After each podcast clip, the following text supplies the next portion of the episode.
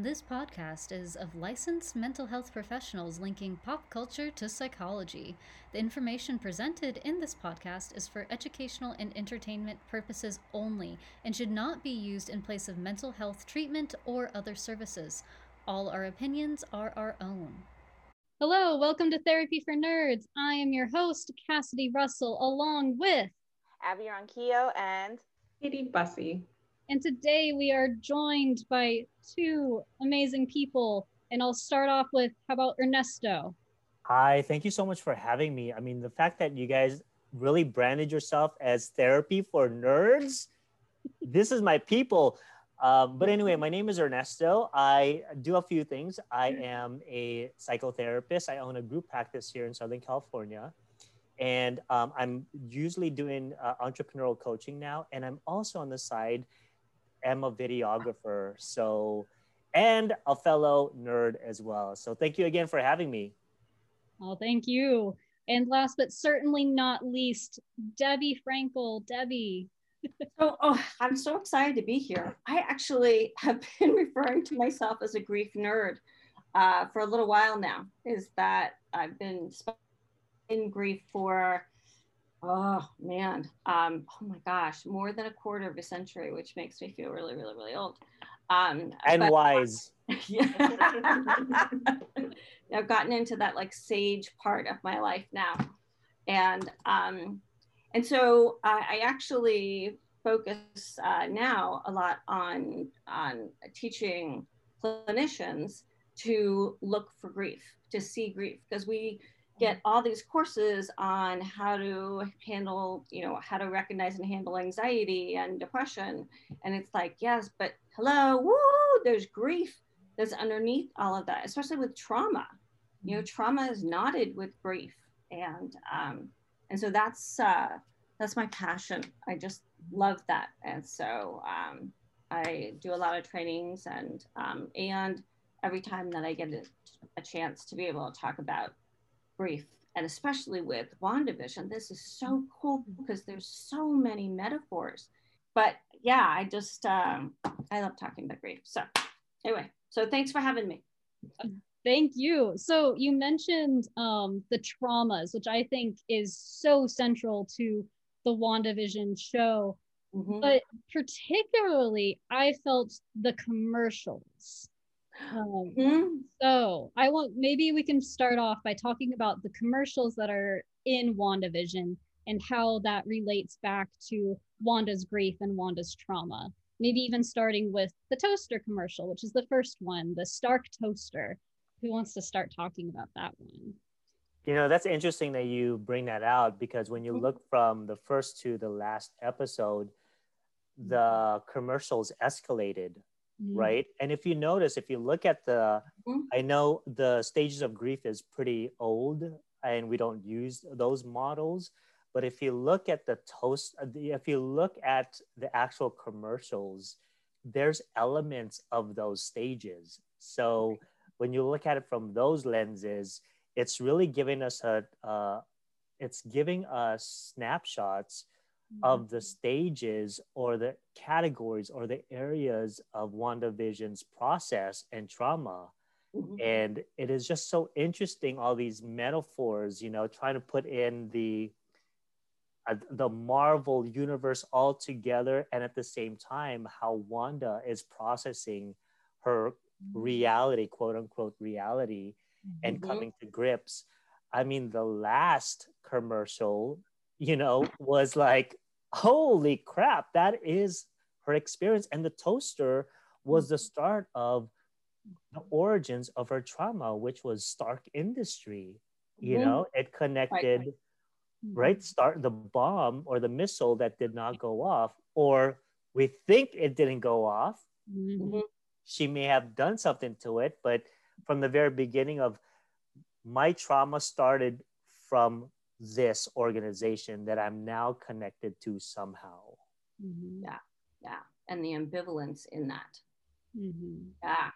I think the show does a really great job of re- really illustrating throughout the episodes. Maybe you don't find out what that means until the next episode or a couple of episodes later, but they did a great job of really tying together and showing you and illustrating really what the connections are. So I don't mm-hmm. think you find out about the toaster if you're not really into, you know, the Marvel universe. You don't really know what that toaster means or the word Stark or some of mm-hmm. these other, you know, mm-hmm. brandings until like much later into the episodes.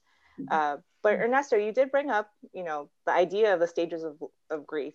Um, I don't know, maybe even if we don't use them, maybe for our users at home and maybe even for the people who create the series, maybe they had that in mind of like using the stages of grief. So I'm wondering if, if you or Debbie maybe together could collaborate and tell our, our listeners what those stages are and how we process through that.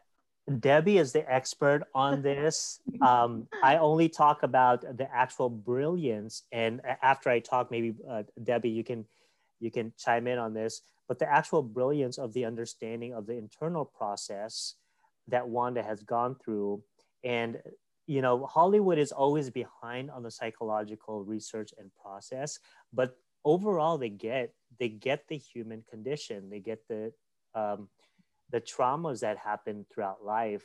And so those every little thing in that movie in that show from the commercials to uh, um, the kid on the island and all of these other commercials that's out there it's really pointing to an experience right it's giving a foreshadow and it makes us curious on is she the is wanda the villain or is she the victim?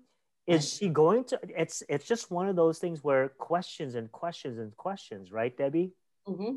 absolutely you know i think it's so interesting know, those stages that um uh, that we actually in uh, who specialize in grief tend not to use but you know the first stage is denial which is really really strong in this is no that didn't happen you know um, and the second stage is anger and then bargaining and then depression and then acceptance.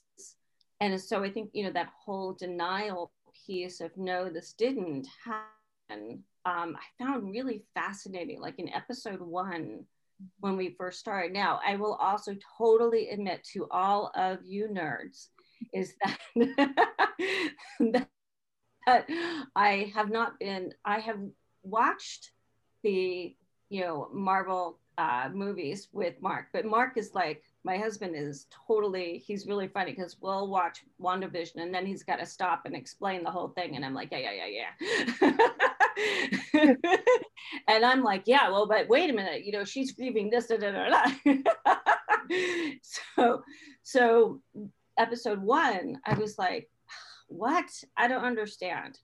Um, but it was really fascinating with going back to it of this you know notion that they had no memory of the past of what happened. And um and the getting married you know those grief is so much about all the hopes and dreams and expectations that mm-hmm. that got completely you know blown up.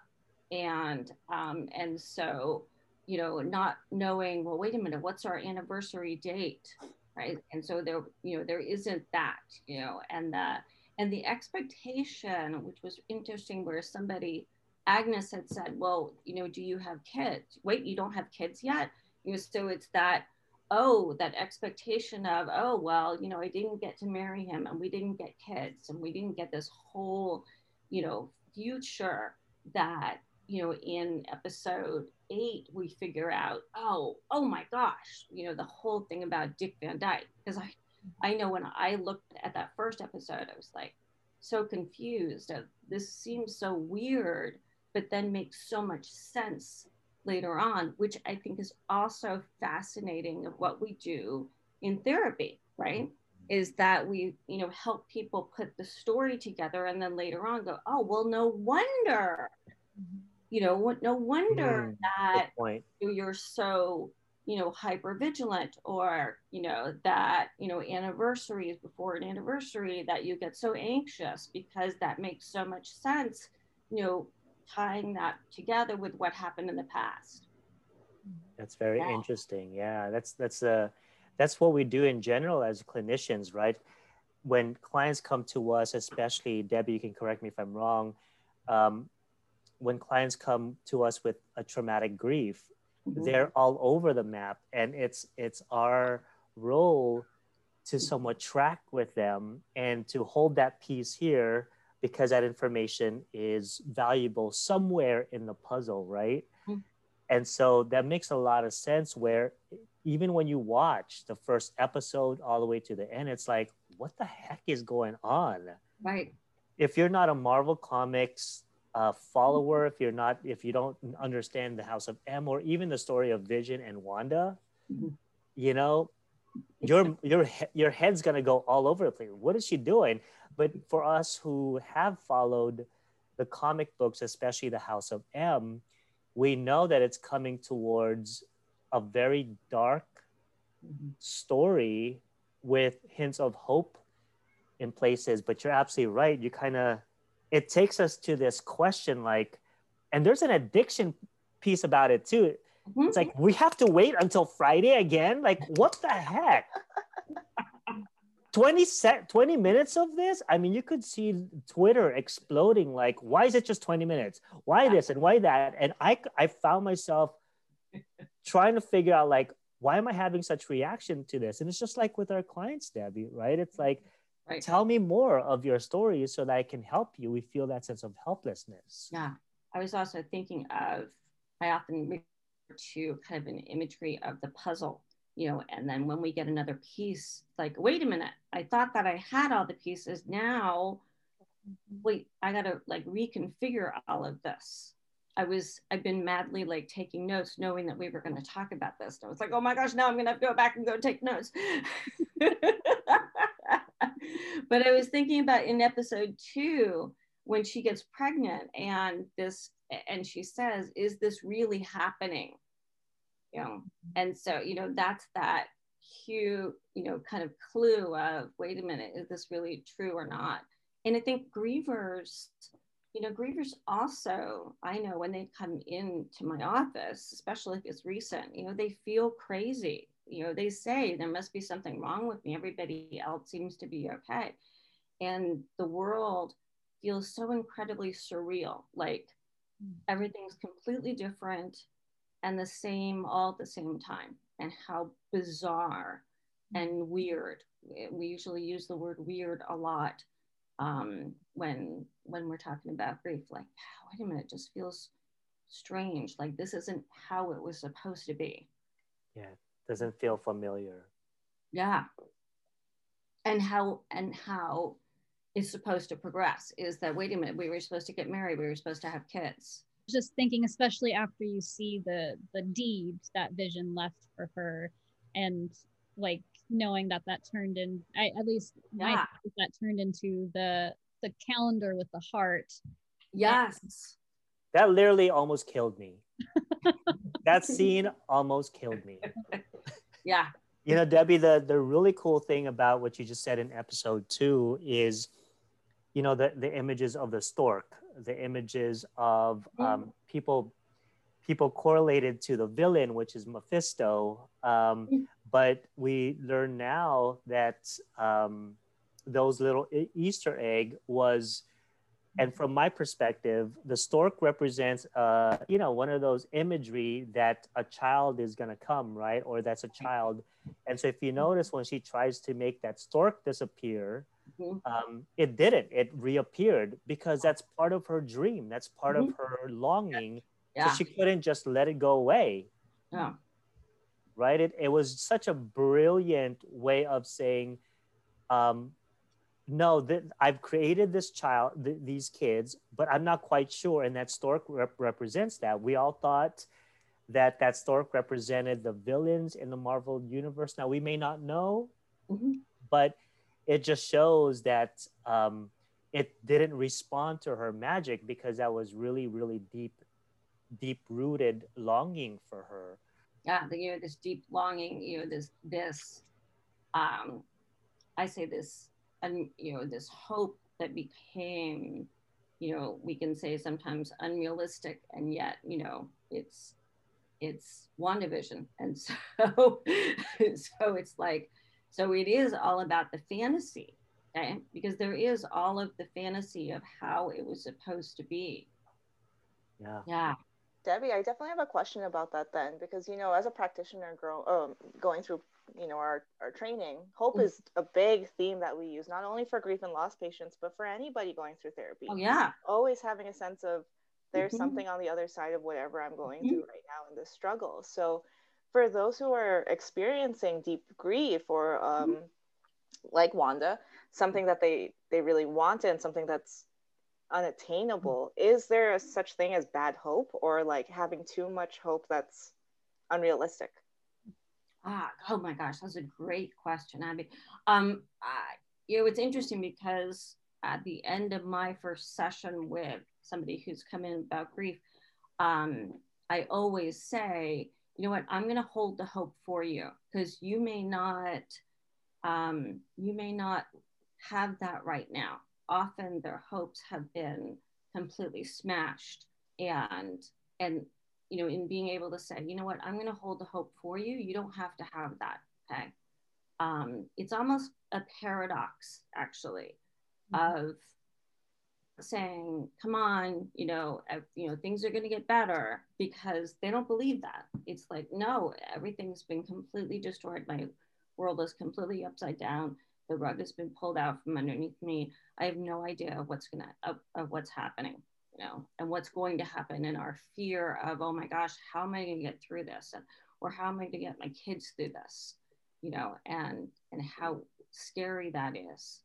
But i think the pain of grief often is being able to help them identify all of those hopes and dreams and expectations that they had in mm-hmm. order for them to be able to, I think, um, repair them uh, in in our work in uh, in therapy uh, of being able to identify the, the regrets or the guilt that they have you know and that's that bittersweet that's that am i the villain or am i the victim you know and i think that there's both you know, Abby, that's a really good question. You can see it in episode four when Vision yelled, Who am I?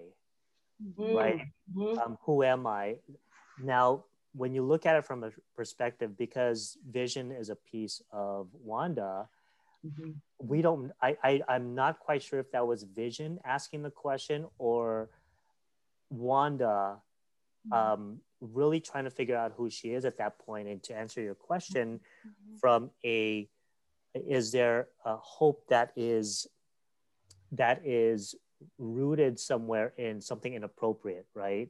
Mm-hmm. um, that's a you can see it in in in vision's storyline because sometimes we hope for something and we lose ourselves right? We don't know who ourselves we don't know who we are becoming at that point. So when you look at when you look back at WandaVision and just visions trying to make sense of everything about who he is and all of that stuff um, it's also coming from a place of this is wanda's process because we all mm-hmm. know that everyone in that community including vision including the kids is a replication of wanda's process so anytime mm-hmm. vision is saying something i'm like i wonder if that's what wanda is projecting right and that hope uh, right of mm-hmm. that because in the comic books wanda's um, one of uh, wanda's powers and i think it's i hope it's going to be revealed in doctor strange is she's a necromancer a sorcerer so she can bring people from the dead mm-hmm. and so when you think about it you know from a grief perspective yeah, even Monica Rambeau said this. If I had your powers, mm-hmm. I would bring my mom back. Right. So really powerful process of this necromancer. They didn't even talk about it in the movie, but you kind of got a glimpse of it when she was fighting. Um, uh, ooh, Mar- um, what's her name? The other witch. Ah, Agatha. Ag- Agatha. When yeah. she brought to life the the other witches that she killed, right? Mm-hmm. That was a glimpse of uh, one of Wanda's powers, where she could bring people from the dead and so you know there is that false hope there's that in i don't know if i want to say inappropriate hope but there's also that spectrum of hope that yes we would love to dig up the grave of our loved ones mm-hmm. but is that a pro, is that a hope um, worth fighting for And Wanda, with all her powers, could actually do it. And she actually did it.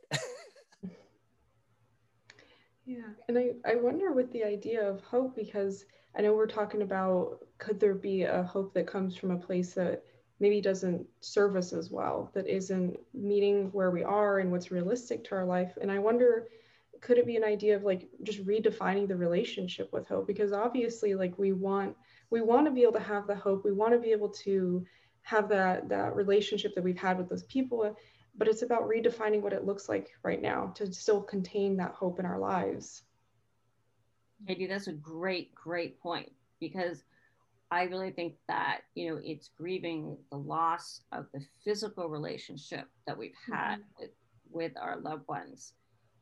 And also redefining and being able to look at well wait a minute but we were we are always going to have an emotional relationship with them and for mm-hmm. some people we're always going to have a spiritual relationship but the emotional and the spiritual relationship you know we're not as in tune with um, or we're not as uh, tethered to them that way you know we've been used to being connected you know to them in the physical world um, but that um, that you know our loved ones will always be with us. I love. I made a note about um, in episode three where Wanda says, "Wait a minute, there's something wrong here, and we're in, in uncharted waters."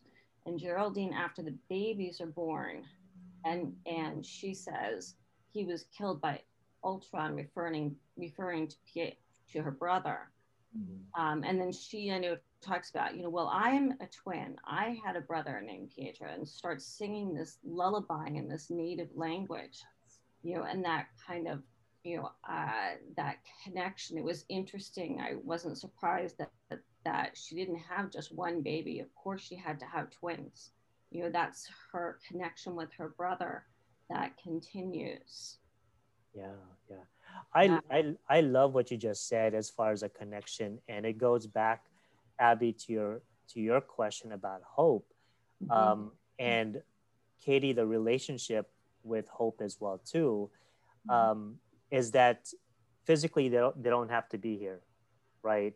Mm-hmm. Um, we can keep them in our hearts, and I think that's what happened with Wanda is that she mm-hmm. she had them in her heart, but her power was so uh, it, it, was anguish you know it wasn't it wasn't it was anguish mm-hmm. and so that anguish is so powerful that whatever was installed here uh, you can see that in episode eight um, i think yeah episode eight when all of the energy came from her heart right and it just created vision and created mm-hmm. this world but you're right i think they're uh, forming the relationship of what that looks like, redefining the relationship with the mm-hmm. people around her. And you can see this in the last sad episode where I almost lost it when she turned to her kids and says, Thank you for choosing me. Yeah. yeah. Thank you for choosing me to be your mother or something like that. I was like, What else, Marvel? What else are you going to drop on us? What the heck? you know, it, it was just so powerful. So, yeah she changed her relationship with vision she changed her relationship with her kids at that point mm-hmm. um, and watch out for uh, for those two kids watch out for those two kids because they're they're already setting the stone mm-hmm. for the next piece young avengers here we go let's go I can really appreciate what you're all bringing forward to the table, especially what Katie said about reframing, because that is so important to all of our mm-hmm. clients and, and you know, in general, to reframe negative experiences to be this positive thing and empower us to move forward. However, mm-hmm. I'm just gonna make it complicated. How about ambiguous grief? When we really don't know exactly what we are expressing or what we're feeling, and it's not as clear cut. This person might mm-hmm. not be dead. This person might not be gone. We still might feel this um, we, we might still feel a sense of hope that there is something that we could potentially do but how it's going to it's going to affect us in a negative way but we mm. still want it. How about those types of relationships? You know what? I think that you know i think we'll talk about complicated grief because this is so complicated because it is so complicated. You know look at all of the uh, cumulative grief okay mm. for wanda where you know it was her parents and it was her brother you know and and then vision and all of that you know when our clients come to us with one grief you know with one recent loss they also come with all of the losses that they've had mm-hmm. you know and it all gets mixed in you know and to be able to help them sort through that you know the um i think that i like to use the word bittersweet a lot okay is that it's this and this you know it can be i yes i'm relieved that they're not suffering anymore and and my heart misses them so much at the same time mm-hmm. you know and the, that ambiguous grief is that kind of well you know uh, i have mixed feelings or i'm not really quite sure they're not really gone or are they really gone um, you know especially when they're missing it's like wait a minute are they really missing which i think was really interesting in um, i think it was episode eight when she goes mm-hmm. and you get the story about her you know going in and making she wants to see vision's body you know that verification you know that's not it, it's this it's i i don't like to use the word closure um, because the image of closure is like okay close the door and we're done. It's like well no then you know there but there's the emotional relationship and those continuing what we call continuing bonds.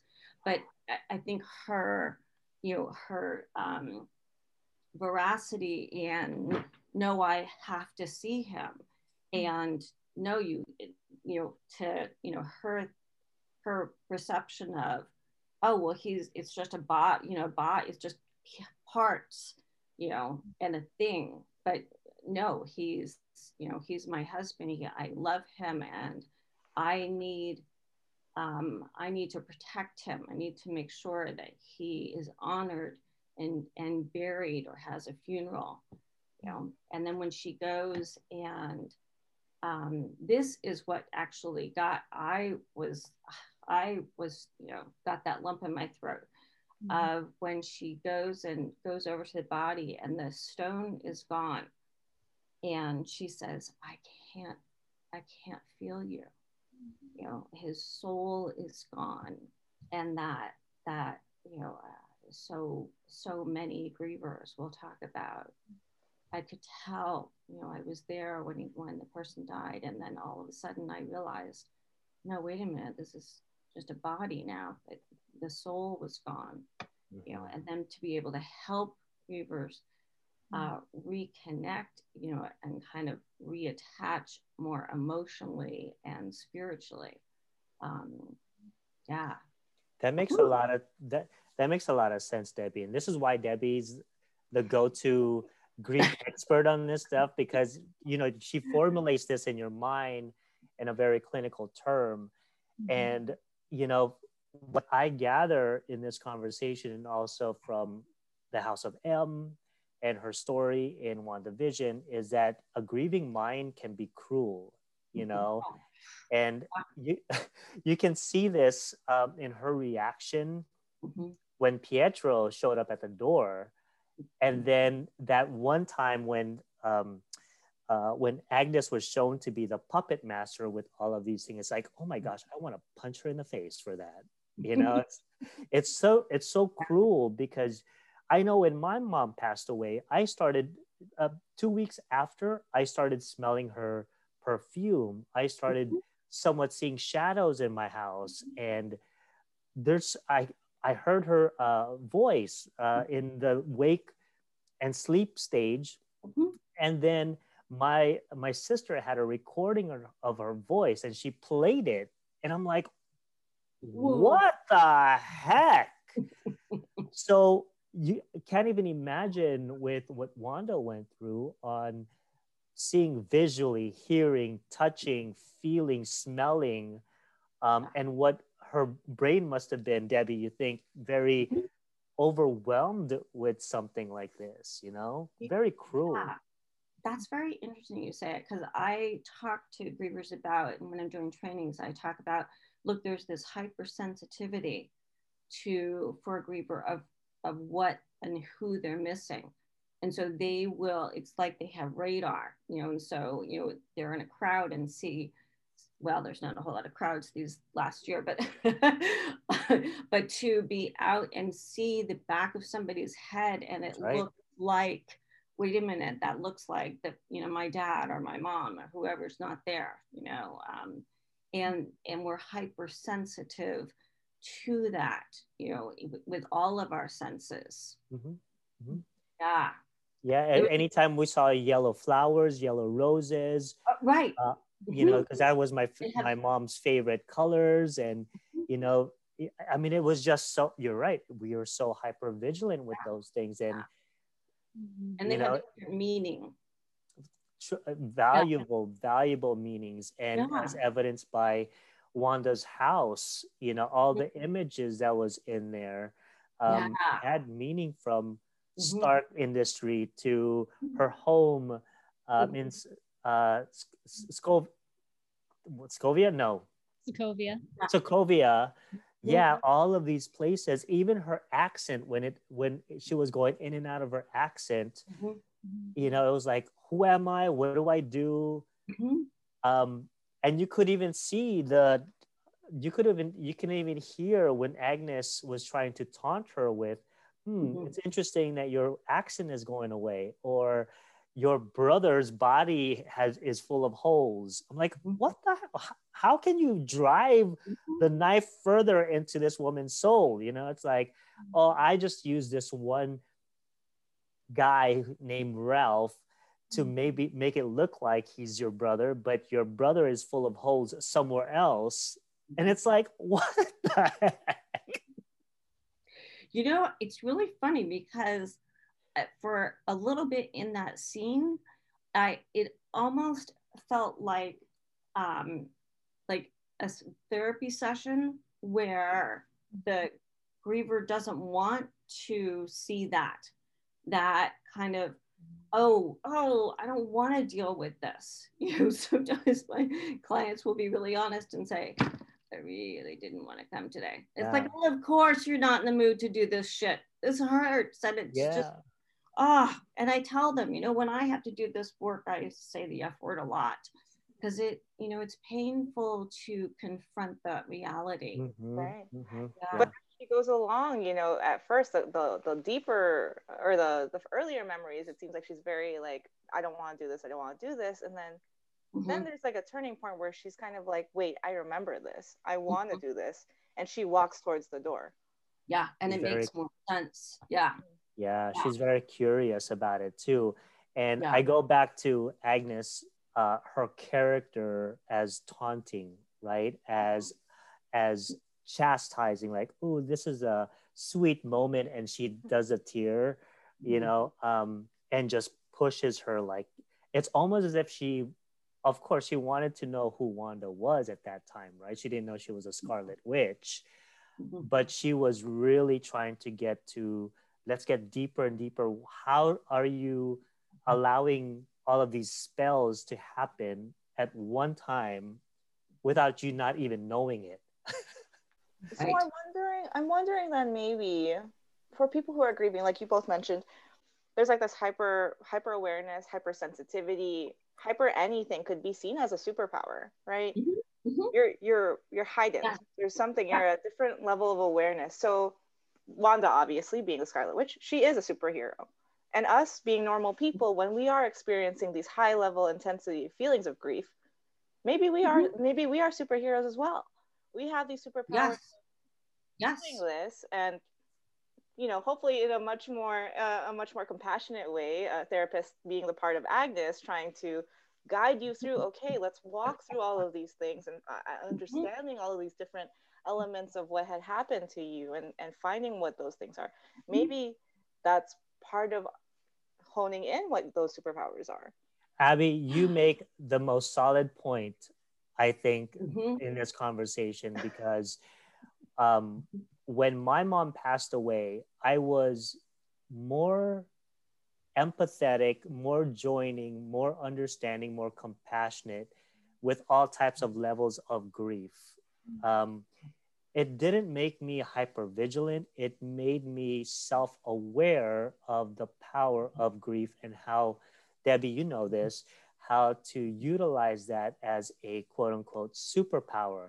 Mm-hmm. Um, you know, uh, when you get so in touch with sorrow, uh, sorrow actually leads you to a lot of truth, right? And help your clients to process.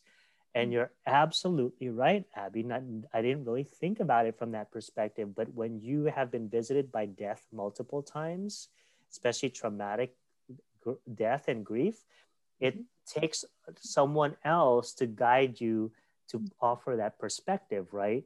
But then again, when you see someone getting connected, I mean, you saw this when mm-hmm. when she was opening up um, Westview, right? When Agnes was like, you can just let this all down and take the powers off uh, mm-hmm. and free all these people that was surrounding her, mm-hmm. right? And she was like, uh, she wanted everything to stop, and then she just put a chokehold on everyone just to stop talking, right?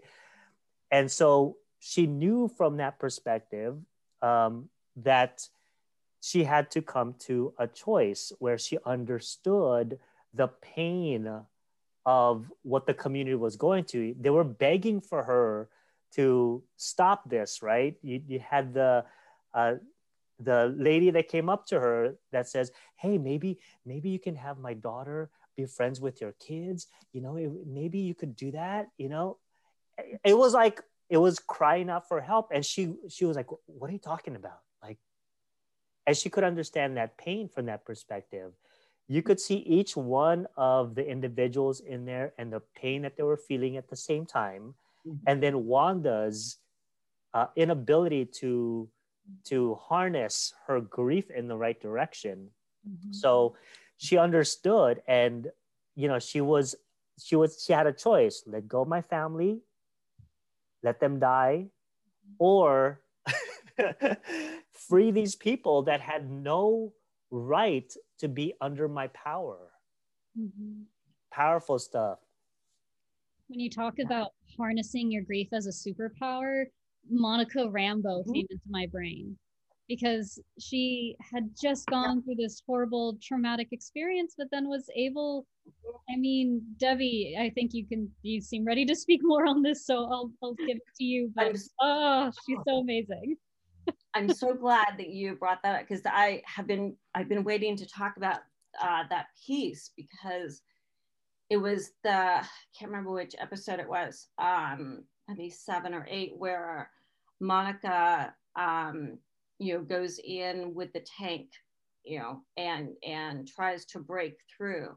And Monica who says you know I'm she knows how she feels so that's how she can get in which is um mm-hmm. you know mm-hmm. kind of how she got in as geraldine before mm-hmm. you know is that you know i think that superpower of mm-hmm. if we are able to know and realize that that we're actually all grievers mm-hmm. and um, and that we can use that as a superpower to be able to help our clients but i thought it was fascinating this metaphor of her trying to go through uh, that that force field with the tank and it didn't work mm-hmm. and then and then it was only when she took off her armor mm-hmm. and it wasn't easy but that she got through you know it's like you have to you have to be willing to be uh, vulnerable and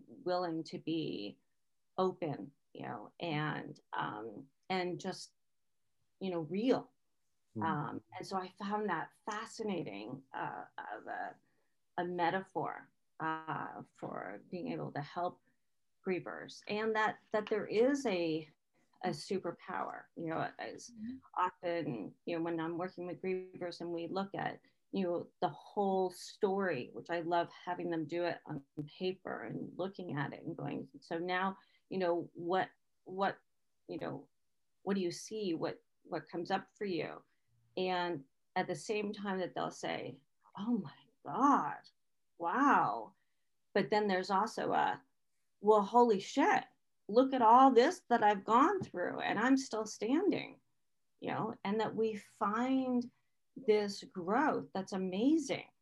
You know, mm-hmm.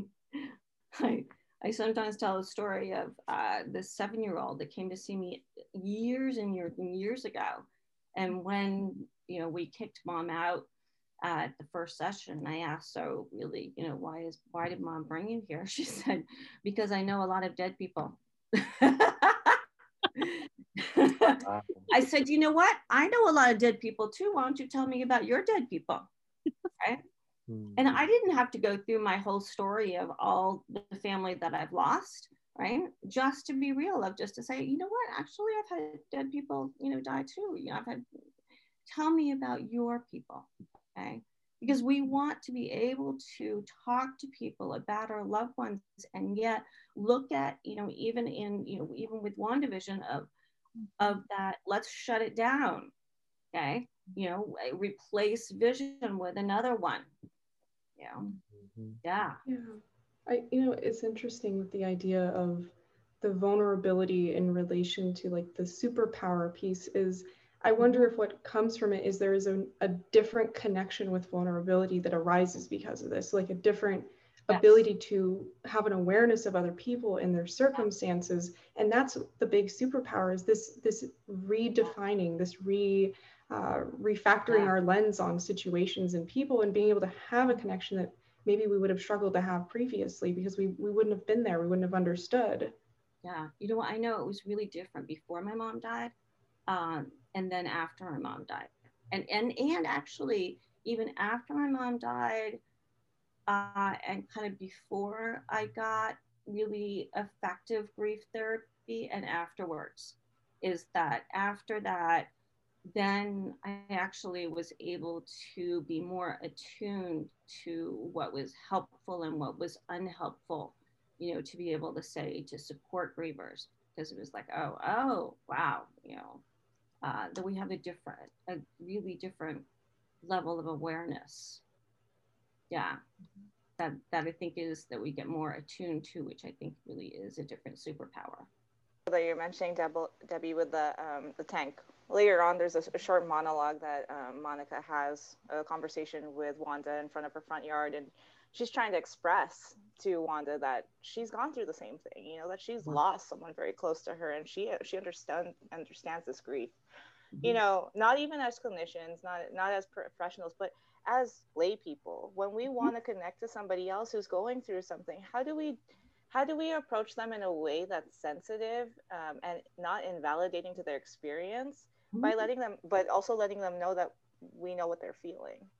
I think, in a way, we can we can say, I've had similar experiences. I may not know exactly how you feel, but mm-hmm. you know, um, actually, people will say, you know, the people who uh, who are really helpful to me are those that don't look scared when they approach me you know, or or don't give me the um, what I refer to as the head, which is always taken as oh, and that kind of oh, I pity you, oh, poor mm-hmm. you. You know, they treat them like regular human beings. Okay, that they're with not di- with dignity. Of. Yes, yes, with dignity and respect and honor. Mm-hmm. Yeah, yeah, and aren't afraid to say their loved one who has died aren't afraid to say their name. Yeah. yeah. You know, you can see that interaction um, with Vision and Wanda when, you know, Vision dropped that incredible line that mm-hmm. everyone was talking for days about love persevering, right? I was like so thrown off guard by that. I was like, who are the writers of this? I just love the writing of it. But you know, one of the things that he said in the very beginning was he says uh, Wanda turns to him and says, "What is what is talking about it going to do?" Yeah. You know, and then Vision's conversation to her back was, "I do not presume what you're going through. I do not presume what you're going mm-hmm. through." Mm-hmm. Right, mm-hmm. and that's when it, it's just so it, it's a, a attention grabber because I know for me when you know, when my mom passed away, there was a lot of I know how you feel. I'm like, really? Do you know how it feels to tell the doctor to turn off my mom's life support? Like, how, do you know how to, do you know how that feels? Do you know how it feels to tell all my sisters that we have to let my mom go on her deathbed? Tell me, do you know how that feels? So when, when Vision said that, you know, mm-hmm. I do not presume, it was so powerful because I was like, oh my gosh either they had a grief expert to talk about how to mm-hmm. write this stuff but it was just and it's so beautifully and compassionately written to the degree yeah. where even wanda's resistance mm-hmm. were taken apart right mm-hmm. it was like this she was dismantled by that mm-hmm. interaction um, brilliant stuff and i think for grief counselors vision somewhat replicated the difficulty mm-hmm. of what grief counselors, grief therapists go through on a daily basis to make it compassionate, warm, non non judgmental, right, Debbie? Yeah. Yep. From that perspective, I mean, I was like, it's got to be really tough to be a, a, a, grief therapist in this day and age, especially with stuff going on, mm-hmm. you know, like this. Well, it's so overwhelming because we are also grieving our own losses, you know, parallel to our clients.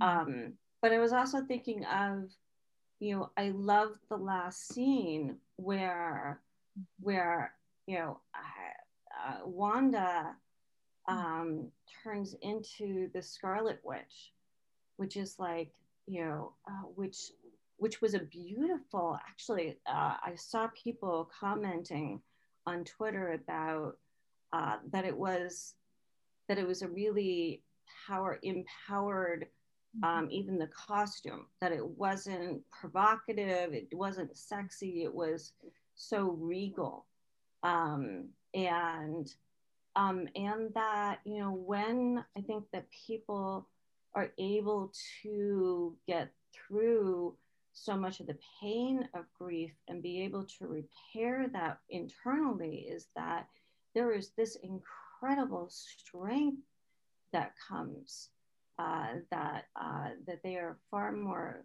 uh, they have far more clarity. Yeah that's just um, amazing. Yeah. I love how they did that too like the crown.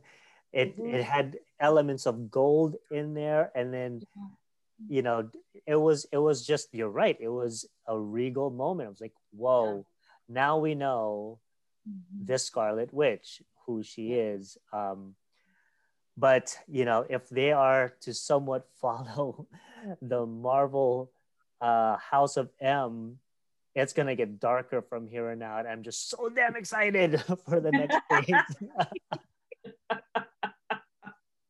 You know it is such a uh, it has been such a cool series to be able to talk to with my clients uh, coming in, asking them of, oh, have you, you know, have you seen WandaVision? And I love when people light up and go, oh my gosh, yes, I have. It's like, oh, here, let's, you know, it gives us, you know, another, um, another metaphor of being able to talk about grief. Yeah, it's that's so complex. Woo! I love this. I I noticed in like your description that you sent to me, Debbie, about like your practice, you use the the term tsunami of grief. And then mm-hmm. when Wanda was talking to Vision, she she says that she describes her her grief like a wave that keeps like rushing over her. I wanted to to talk to you about how right. like that language and if is that mm-hmm. common in like grief mm-hmm. therapy to utilize? Yes, yes. People talk about waves. I um I have used an imagery of a tsunami, uh, grief uh, of a grief tsunami with my clients for many years because uh, those things that trigger them, mm-hmm. um, and, you know, when all of a sudden you know this feeling of grief comes over and it feels really overwhelming um, and can feel like a tsunami. You know, and I think about tsunamis tsunamis happen because the ground, you know, has swollen underneath and the plates, tectonic plates have moved. You know, think about those significant losses. I know after my mom mom died, it's like, oh man, the whole entire world changed. You know, after my brother died, the world changed again. You know, um, I'll say after my last member of my family, my dad died. It was then a whole other, you know, wave of a tsunami of, oh wow, wait a minute, I'm the only one left. And so, so there's those tsunamis, and they come out of nowhere and I think that if we can prepare people um, that that's going to happen and to help them uh, learn how to actually kind of uh, be able to survive and ride kind of that that tsunami. Um, you know, it can be in the grocery store where they reach for their loved one's favorite barbecue sauce and then don't even realize it until they're in the checkout line, you know, and all of a sudden, you know, burst out into tears. And, you know, the clerk looks at them like they're crazy. Uh, and that's actually uh, something that one of my clients had told me recently. They were like, oh my gosh, I didn't know what to do. Yeah. And yeah, it's, but, it's sad that, mm-hmm. and it's mm-hmm. sad that some people pathologize those types of experiences. Exactly. Exactly. You know? Yeah. And it's like people looked at me like I was crazy, crazy. And you know, one thing that Vision said um, when he, episode nine, when she mm-hmm. tried to explain, I should have been truthful to you. I should have told everything. And Vision said, I know why you did all of this. I know mm-hmm. why. So it was really compassionate, you know. And and if it weren't for, um, oh my gosh, what is her name? The doctor. They were in the car together. Darcy Lewis yes darcy oh yeah to help to help her understand like mm-hmm. she's not crazy she's she yeah. did all this because your love her love for you was is real yeah you know basically that's what she's saying and so he got a full understanding mm-hmm. and so you know the, the inner interplay of script writing and just the language that they started using was more at first in the very beginning, it was like, Wanda, what are you doing? What are you doing? What are you doing? Like, mm-hmm. why do you do this? Why do you do this? And at the end, you're like, ah, we get it. And Vision's last mm-hmm. last comment was, you know, can you? She's, I can, I can, I can fix this. I can fix this. Like, can mm-hmm. you? Which is a foreshadowing of you need to make a choice. Yeah.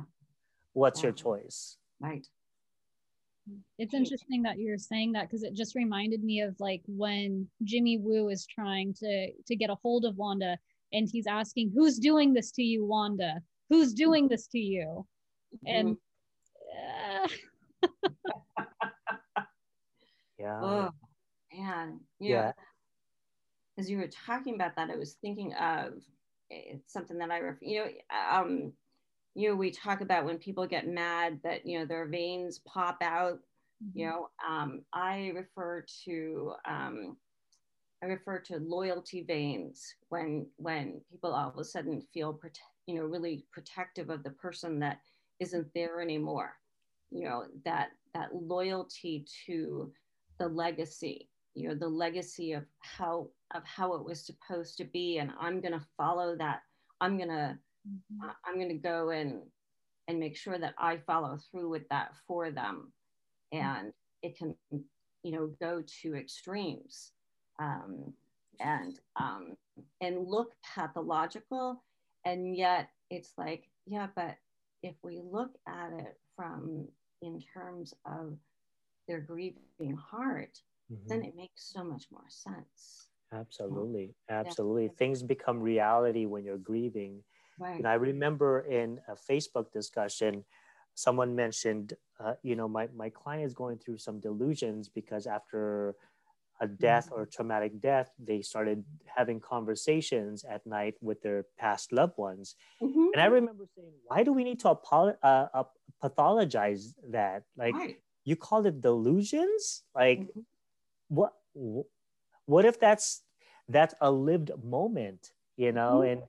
And, and WandaVision just shows, you know, all of those merging together of mm-hmm. is this mm-hmm. her creation?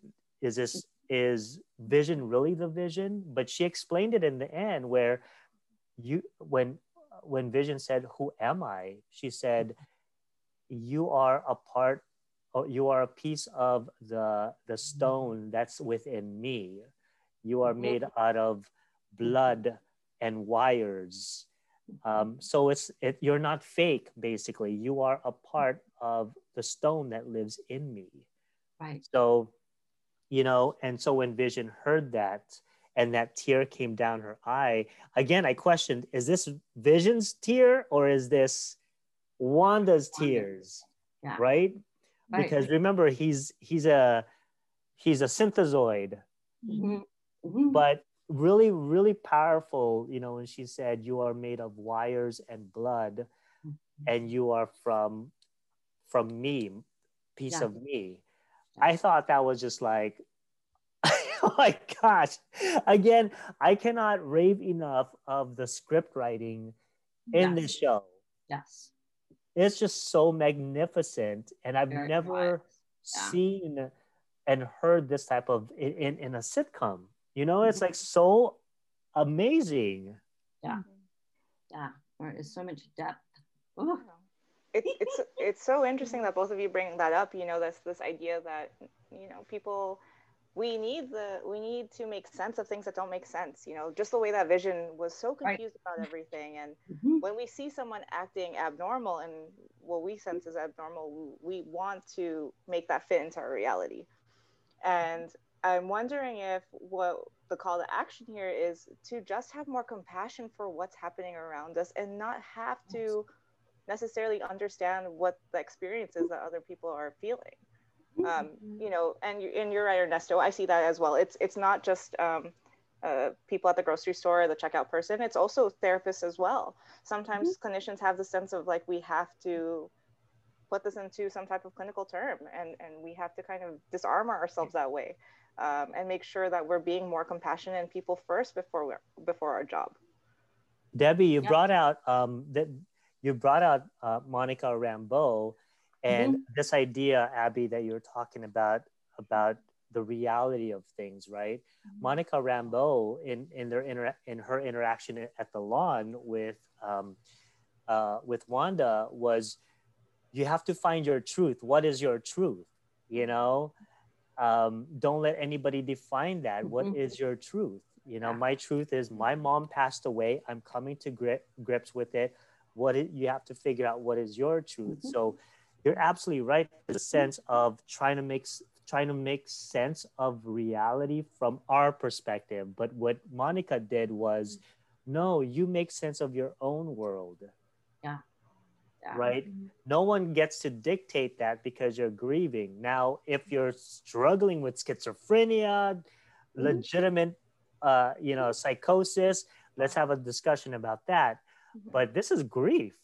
You know, it's like, hey, if you want to have lunch with that person that passed away in front of you, Mhm. uh, you know, go ahead and do that. That's your truth and your reality. But there comes to a point now where you have to be at a cross crossroad whether you choose where you want to be.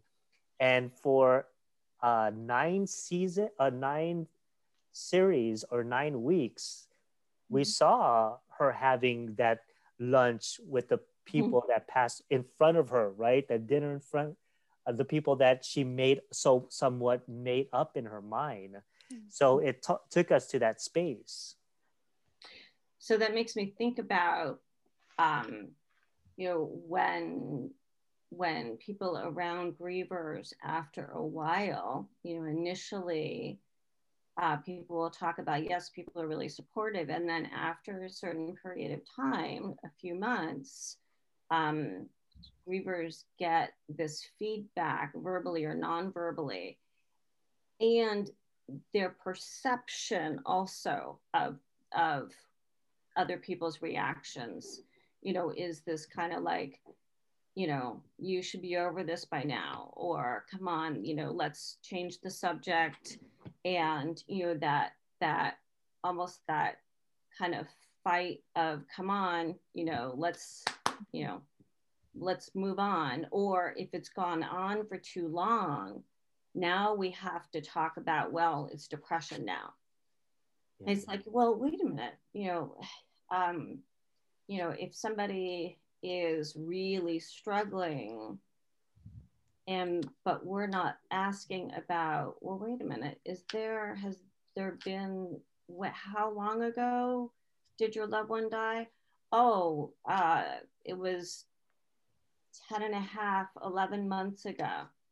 Oh well no wonder you're having a hard time. Come on. We have an anniversary that's coming up. And and often people have a really hard time and then i know come in and say there must be something wrong with me because i i was doing okay.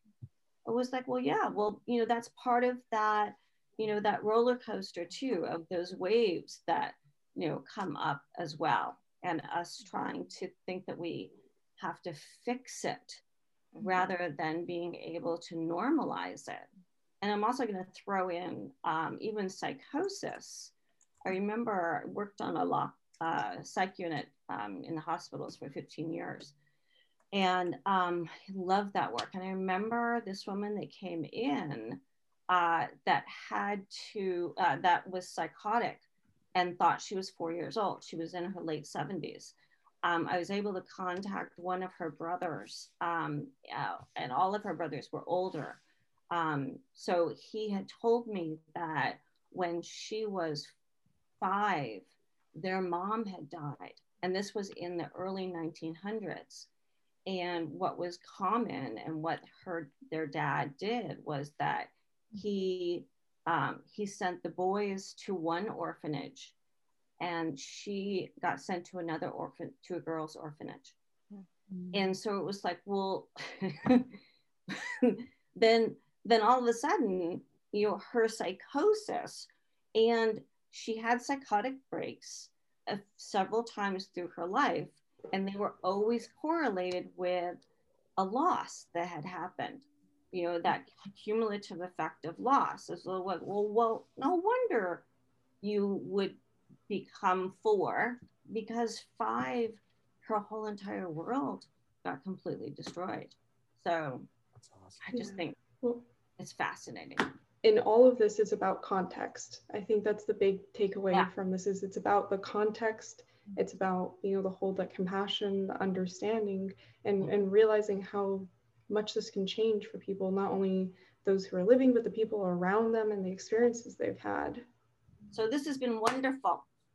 I I thank you so much for inviting me. Me too. Thank yeah. you so much for coming on. This it's such a great conversation. I could talk for hours more, but I won't take up any more. Absolutely. but before before we go, if uh, if our guests could just go ahead and give a plug for both of their information. So if uh, any of our listeners want to visit their pages or see your work. Ernesto, you go first. Sure. Yeah, you can you can always friend me on Facebook. I love having the discussion there. Um, just follow me on Facebook. Um, for any of my businesses, I always promote it there. Um, but mostly just to have fun and engage on Facebook. That's it. You know. Mm-hmm. Mm-hmm. I'm also on Facebook, uh, you know, Debbie Jenkins Frankel, um, and uh, CalabasasCounseling.com is our counseling center, and uh, Private Practice Grief um, is my is my website for therapists. So, yeah. So thank you so much. Thank you for listening to Therapy for Nerds. If you liked this episode, hit that like button, subscribe, comment, and check out the links to our social medias, where you'll be sure to get all of the latest Therapy for Nerds information. And be kind to yourselves this week.